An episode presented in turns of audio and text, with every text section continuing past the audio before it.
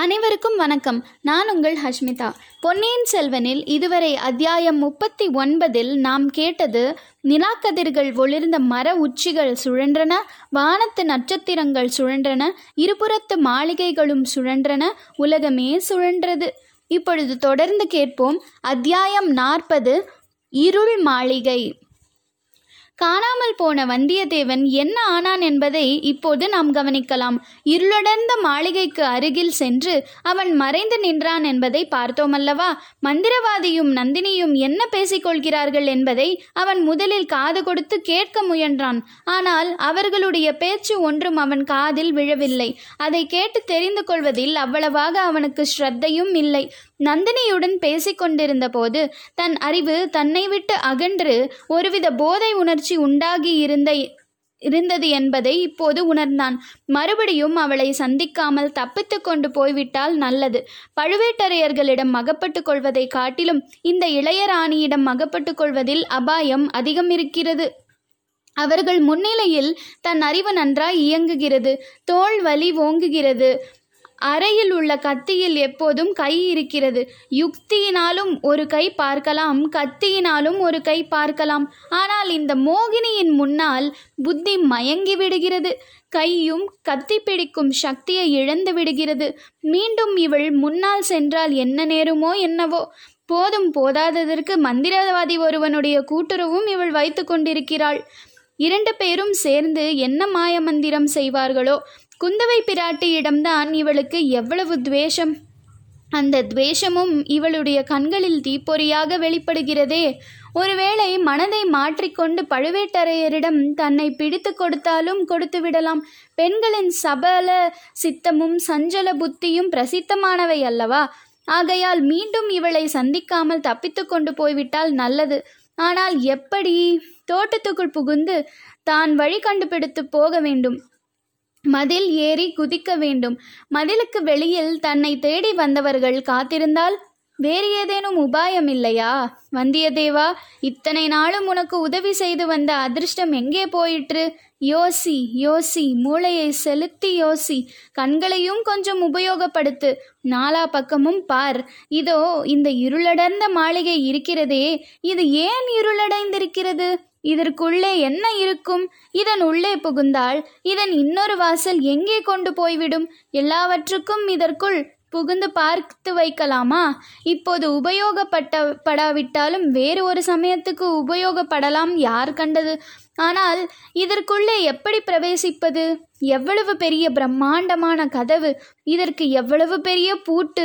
அப்பப்பா என்ன அழுத்தம் என்ன கெட்டி? ஆ இது என்ன? கதவுக்குள் ஒரு சிறிய கதவு போல் இருக்கிறதே கையை வைத்ததும் இந்த சிறிய கதவு திறந்து கொள்கிறதே. அதிர்ஷ்டம் என்றால் இதுவல்லவா அதிர்ஷ்டம்? உள்ளே புகுந்து பார்க்க வேண்டியதுதான். பெரிய கதவுக்குள்ளே பார்த்தால் தெரியாதபடி பொருத்தியிருந்த சிறிய கதவை திறந்து கொண்டு வந்தியத்தேவன் அந்த இருளடைந்த மாளிகைக்குள் புகுந்தான். உள்ளே காலடி வைத்ததும் அவனுக்கு தோன்றிய முதல் எண்ணம் தான் அம்மாளிகைக்குள் புகுந்த நந்தினிக்கு கூட தெரியக்கூடாது என்பதுதான் ஆகையால் சிறிய கதவை சாத்தினான். சாத்தியவுடன் உள்ளிருந்த இருள் இன்னும் பன்மடங்கு கனத்து விட்டதாக தோன்றியது. கதவு திறந்திருந்த ஒரு வினாடி நேரத்தில் சில பெரிய தூண்கள் நிற்பது தெரிந்தன. இப்போது அதுவும் தெரியவில்லை. இருட்டு என்றால் இப்படிப்பட்ட இருட்டை கற்பனை செய்யவும் முடியாது. சீச்சி வெளிச்சத்தில் இருந்து இருட்டில் வந்திருப்பதால் முதலில் இப்படித்தான் இருக்கும். சற்று போனால் இருட்டின் கனம் குறைந்து பொருள்கள் மங்களாக கண்ணுக்கு புலப்படும். இதை எத்தனையோ தடவை அனுபவித்ததில் கண்டிருந்தும் இருளை கண்டு கலக்கம் ஏன்? சும்மா நிற்பதற்கு பதில் கொஞ்சம் நடந்து பார்க்கலாம். கையினால் தடவிக்கொண்டே போகலாம். முதலில் தெரிந்த தூண் இப்போது இல்லாமல் எங்கே போய்விடும்? சற்று தூரம் குருடனைப் போல் கையை முன்னால் நீட்டிக்கொண்டு வந்தியத்தேவன் நடந்தான். அவன் நினைத்தபடியே ஒரு தூண் கைக்கு தட்டுப்பட்டது. ஆ எவ்வளவு பெரிய தூண்? கருங்கல் தூண். இதை சுற்றி வளைத்து கொண்டு மேலே போய் பார்க்கலாம். மேலும் கொஞ்ச தூரம் நடந்ததும் இன்னொரு தூண் கைக்கு அகப்பட்டது. ஆனால் இன்னமும் கண்ணுக்கு ஏதும் தெரிந்த பாடில்லை. திடீரென்று கண் குருடாக போய்விட்டதா என்ன? இது என்ன பைத்தியக்கார எண்ணம்? கண் திடீரென்று எப்படி குருடாகும்? இன்னும் கொஞ்சம் நடந்து பார்க்கலாம். மேலே தூண் ஒன்றும் கைக்கு அகப்படவில்லை. ஏதோ பள்ளத்தில் இறங்குவது போன்ற உணர்ச்சி உண்டாகிறது.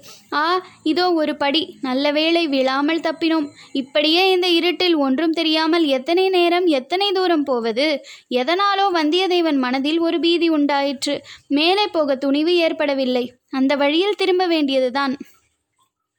கதவை திறந்து கொண்டு லதா மண்டபத்துக்கே போக வேண்டியதுதான். இந்த பயங்கர இருட்டில் உழலுவதைக் காட்டிலும் நந்தினியை மீண்டும் சந்தித்து அவளுடைய யோசனைப்படி நடப்பதே நல்லது. என்ன வாக்குறுதி கேட்டாலும் இப்போதைக்கு கொடுத்துவிட்டால் பிறகு சமயம் போல் பார்த்து கொள்கிறது. இவ்வாறு எண்ணி வந்தியத்தேவன் திரும்பினான். ஆனால் திரும்பி செல்லும் வழி வந்த வழியேதானா? எப்படி செல்ல முடி சொல்ல முடியும்? நடக்க நடக்க கைக்கு ஒன்றும் தட்டுப்படவில்லையே.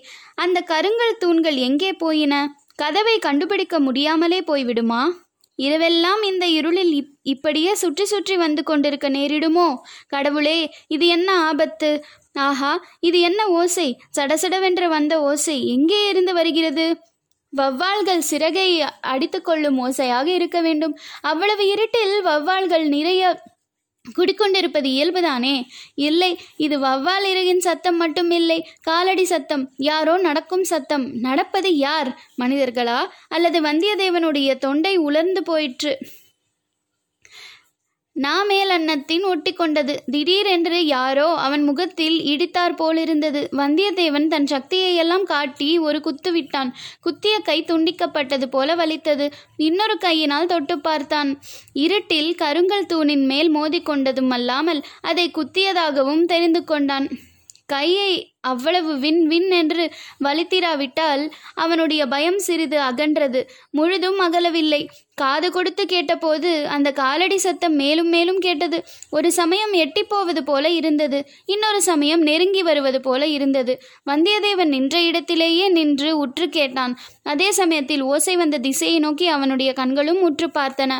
ஆ வெளிச்சம். அதோ வெளிச்சம். கொஞ்சம் கொஞ்சமாக அதிகமாகி வருகிறது. நெருங்கியும் வருகிறது. வெளிச்சத்துடன் புகை யாரோ தீவர்த்தியுடன் வருகிறார்கள். நந்தினி தான் தன்னை தேடிக்கொண்டு வருகிறாளோ என்னமோ. அப்படியானால் நல்லது. வேறு யாராவதாயிருந்தால் எல்லாவற்றுக்கும் சிறிது நேரம் ஒளிந்திருந்து பார்க்கலாம். ஒளிந்து நிற்பதற்கு இங்கே இடத்துக்கு குறைவில்லை. தூரத்திலே வந்து தீவர்த்தி கொழுந்து அது ஒரு விசாலமான மண்டபம் என்பதை காட்டியது. அதில் பெரிய பெரிய தூண்கள் இருந்தன. தூண்களின் பயங்கரமான பூதங்களின் வடிவங்களில் செதுக்கப்பட்டிருந்தன. கீழே இருந்து ஒரு படிக்கட்டு மேலே வந்து அங்கே ஒரு வளைவு வளைந்து திரும்பி மேலேறி சென்றது. அந்த படிக்கட்டின் அடிப்பக்கத்தில் இருந்து தீவர்த்தி வெளிச்சம் வந்தது என்பதை அறிந்து கொண்டான். ஆகையால் வருவது நந்தினியாக இருக்க முடியாது. பாதாள சிறை என்றுதான் பட்டது இந்த இருண்ட மாளிகையின் அடியிலே தான் இருக்கிறதோ? ஒருவேளை அங்கிருந்துதான் யாரேனும் வருகிறார்களோ? பாதாள சிறியின் பயங்கரங்களை பற்றி வந்தியத்தேவன் அதிகம் கேள்விப்பட்டு இருந்தபடியால் அந்த எண்ணம் அவனுடைய ரோம கால்களில் எல்லாம் வியர்வை தொளிக்கும்படி செய்தது. அடுத்த கணம் ஒரு பெரிய தூணின் மறைவில் போய் நின்று கொண்டான். மகா தைரியசாலியான வந்தியத்தேவனுடைய கை கால்கள் எல்லாம் அச்சமயம் வெளவெளத்து போய் நடுநடுங்கின. படிகட்டின் வழியாக மேலேறி மூன்று உருவங்கள் வந்தன. மூவரும் மனிதர்கள்தான். ஒருவன் கையில் தீவர்த்தி இருந்தது இன்னொருவன் கையில் வேல் இருந்தது. நடுவில் வந்த வந்தவன் கையில் ஒன்றும் பிடித்திருக்கவில்லை. தீவர்த்தி வெளிச்சத்தில் அவர்கள் முகங்கள் புலப்பட்டதும் வந்தியத்தேவனுடைய பீதி அடியோடு அகன்றது. பீதியை காட்டிலும் பன்மடங்கு அதிகமான வியப்பு உண்டாயிற்று. அவர்களின் முன்னால் வந்தவன் வேறு யாரும் இல்லை வந்தியத்தேவனுடைய பி- பிரிய நண்பனாகிய கந்தமாறன் தான். நடுவில் வந்த உருவம் முதலில் ஓர் அதிசயமான பிரமையை வந்தியத்தேவனுக்கு உண்டாகிற்று. பழுவூர் இளையராணியாகிய நந்தினி தான் வருகிறாள் என்று தோன்றியது. மறுகணத்திலேயே அந்த பிரமை நீங்கியது. வருகிறவன் ஆண்மகன் என்று தெரிந்தது. கடம்பூர் சம்புவரையர் மாளிகையில் அரைகுறையாக தான் பார்த்த இளவரசர் மதுராந்தக தேவர் என்பதை அறிந்து கொண்டான். மூன்றாவதாக கையில் தீவிரத்தியுடன் வந்தவனை வல்லவரையன் முன்னால் பார்த்ததில்லை. அவன் வாசற்காவலனாகவோ ஊழியர்களாகவோ இருக்க வேண்டும்.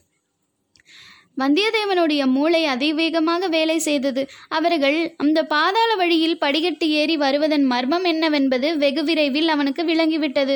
பழுவூர் இளையராணி பல்லக்கில் ஏறி முதல் நாளே வந்துவிட்டாள். பெரிய பழுவேட்டரையர் அன்றிரவு தஞ்சை கோட்டைக்கு திரும்பிவிட்டார். இருவரும் கோட்டை வாசல் வழியாக பகிரங்கமாக வந்துவிட்டார்கள். ஆனால் மதுராந்தக தேவர் வெளியில் போனதும் தெரியக்கூடாது திரும்பி வருவதும் தெரியக்கூடாது. அதற்காக இந்த ரகசியம் சுரங்க வழியை பயன்படுத்திக் கொள்கிறார்கள். இந்த இருளடைந்த மாளிகையின் மர்மமே இதுதான் போலும். கந்தமாறன் தன்னை கொள்ளிடக்கரையில் விட்டு பிரிந்த பின்னர் வேறு எங்கேயோ ஓரிடத்தில் பெரிய பழுவேட்டருடன் சேர்ந்திருக்கிறான். அம் இந்த அந்தரங்க வேலைக்கு அவனை பழுவேட்டரையர் பயன்படுத்தி கொண்டிருக்கிறார். மதுராங்க தேவரை சுரங்க வழியில் அழைத்து செல்ல துணையாக அனுப்பி வைத்திருக்கிறார். ஆஹா இப்போது நினைத்து பார்த்தால் ஞாபகம் வருகிறது. எனக்கு கூட தஞ்சாவூரில் ஒரு வேலை இருக்கிறது. நானும் அங்கே வந்தாலும் வருவேன் என்று கந்தமாறன் சொன்னான் அல்லவா? இப்போது இங்கே திடீரென்று தான் கந்தமாறன் முன்னால் போய் நின்றால் அவன் என்ன செய்வான்? இந்த எண்ணம் தோன்றியவுடனேயே அந்த அதை வல்லவரையன் மாற்றிக்கொண்டான். இந்த சமயத்தில் கந்தமாறன் முன்னால் தான் எதிர்பட்டால் அவன் செய்துள்ள சபதத்தை முன்னிட்டு தன்னை கொல்ல நேரிடும் அல்லது தான் அல்ல அவனை கொல்ல நேரும். அப்படிப்பட்ட தர்ம சங்கடத்தை எதற்கு வருவித்துக் கொள்ள வேண்டும்?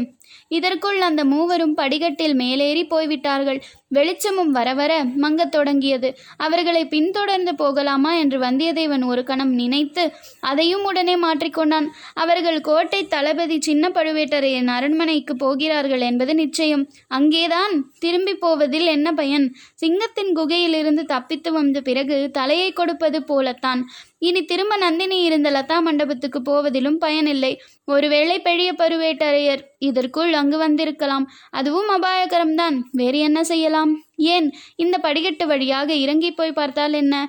இவ்விதம் எண்ணி நம் வாலிப வீரன் அந்த சுரங்கப் படிக்கட்டில் இறங்கினான். தொடர்ந்து கேளுங்கள். நன்றி வணக்கம்.